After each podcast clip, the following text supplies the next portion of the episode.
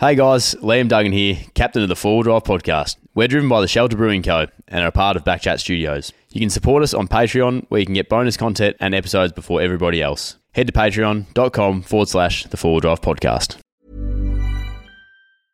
I'm Sandra, and I'm just the professional your small business was looking for. But you didn't hire me because you didn't use LinkedIn jobs. LinkedIn has professionals you can't find anywhere else, including those who aren't actively looking for a new job but might be open to the perfect role, like me. In a given month, over 70% of LinkedIn users don't visit other leading job sites. So if you're not looking on LinkedIn, you'll miss out on great candidates like Sandra. Start hiring professionals like a professional. Post your free job on linkedin.com/people today. Hey there, it's Michele Norris. I'm host of a podcast called Your Mama's Kitchen. When I travel, I'm usually looking for a way to find a taste of home when I'm not at home. And one of the things I love to do when I am at home is entertain. And Airbnb allows me to do that. When I was in California recently, I rented a house that had a great kitchen. And when we were sitting around the table, we we're all thinking, we're in someone else's house. Someone could be in all of our homes as well.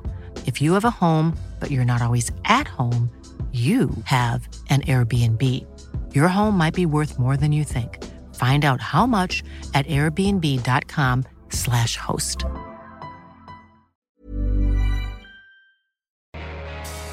Um, trying to install two mounted UHFs. Is that how?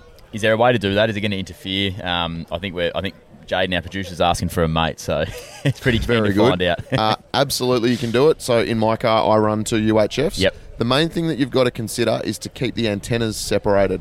So the further away the two antennas are, the better. Uh, we recommend a minimum of 600 mil separation between any antennas. So if it's a UHF and a cellular, two UHFs, a UHF, AM, FM, you name it, keep the antennas separated and you're going to reduce the amount of interference. Righto. Oh, right. The other thing is Yeah. make sure that they're not both on the same channel because if you transmit on one and the other one's on the same channel, it's going to make a pretty Yeah, awful noise yep. in your car. Yep. No, Yeah. very good. There you go, Jaden. you find that pretty quick when you like scan for channels and you're scanning, and then like you get on the radio yourself, and then you're hearing yourself. Yeah. Yeah, and that's a good point. So I often run that setup. So I'll have a radio scanning and then another radio on a working channel. And what I'll do is I'll actually remove the working channel from the scan memory on the radio that's scanning. So it'll scan every channel except the one that I'm transmitting on, Oh, so it doesn't scream in my ear every time I press the button. Can Wow. you show me how to set that up after this podcast? I sure can. how, how hard are they to set up yourself? If it, we, that was another question that's come in, um, is it is it are they hard to install? Nah, they're, they're really not. Um, the main thing when it comes to installing them is you've got to decide whether you want it on ignition or constant power. So each has its benefit. Constant power is great if you're in camp and you want to have your radio on, if Yep. you're waiting for someone to arrive, or if you just want to monitor what's going on. And to be honest, they draw such little current in standby that it's not going to flatten your battery for you know for, for Yep. days. Um, some people like them on ignition. Some people have them on uh, constant. I've got two radios. I've got one of each. One's on ignition. One's on constant. Okay.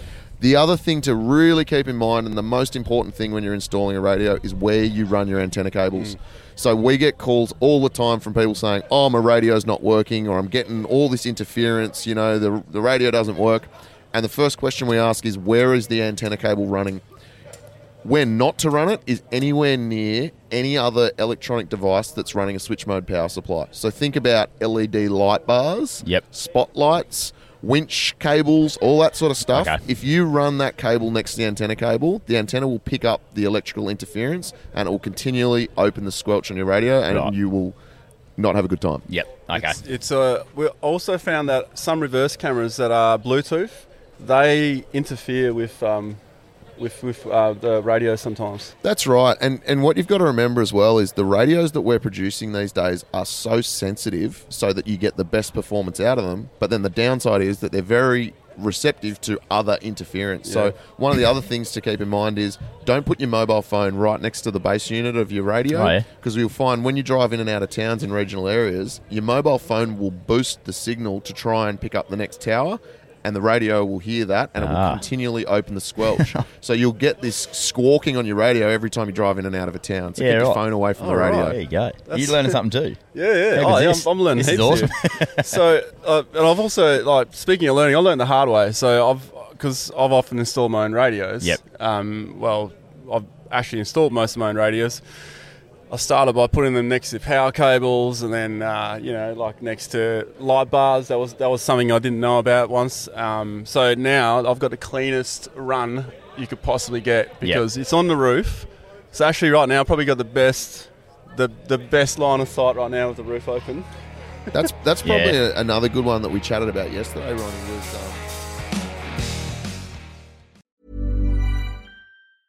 Mom deserves the best, and there's no better place to shop for Mother's Day than Whole Foods Market. They're your destination for unbeatable savings, from premium gifts to show-stopping flowers and irresistible desserts. Start by saving 33% with Prime on all body care and candles. Then get a 15-stem bunch of tulips for just $9.99 each with Prime. Round out Mom's menu with festive rosé, irresistible berry chantilly cake, and more special treats. Come celebrate Mother's Day at Whole Foods Market.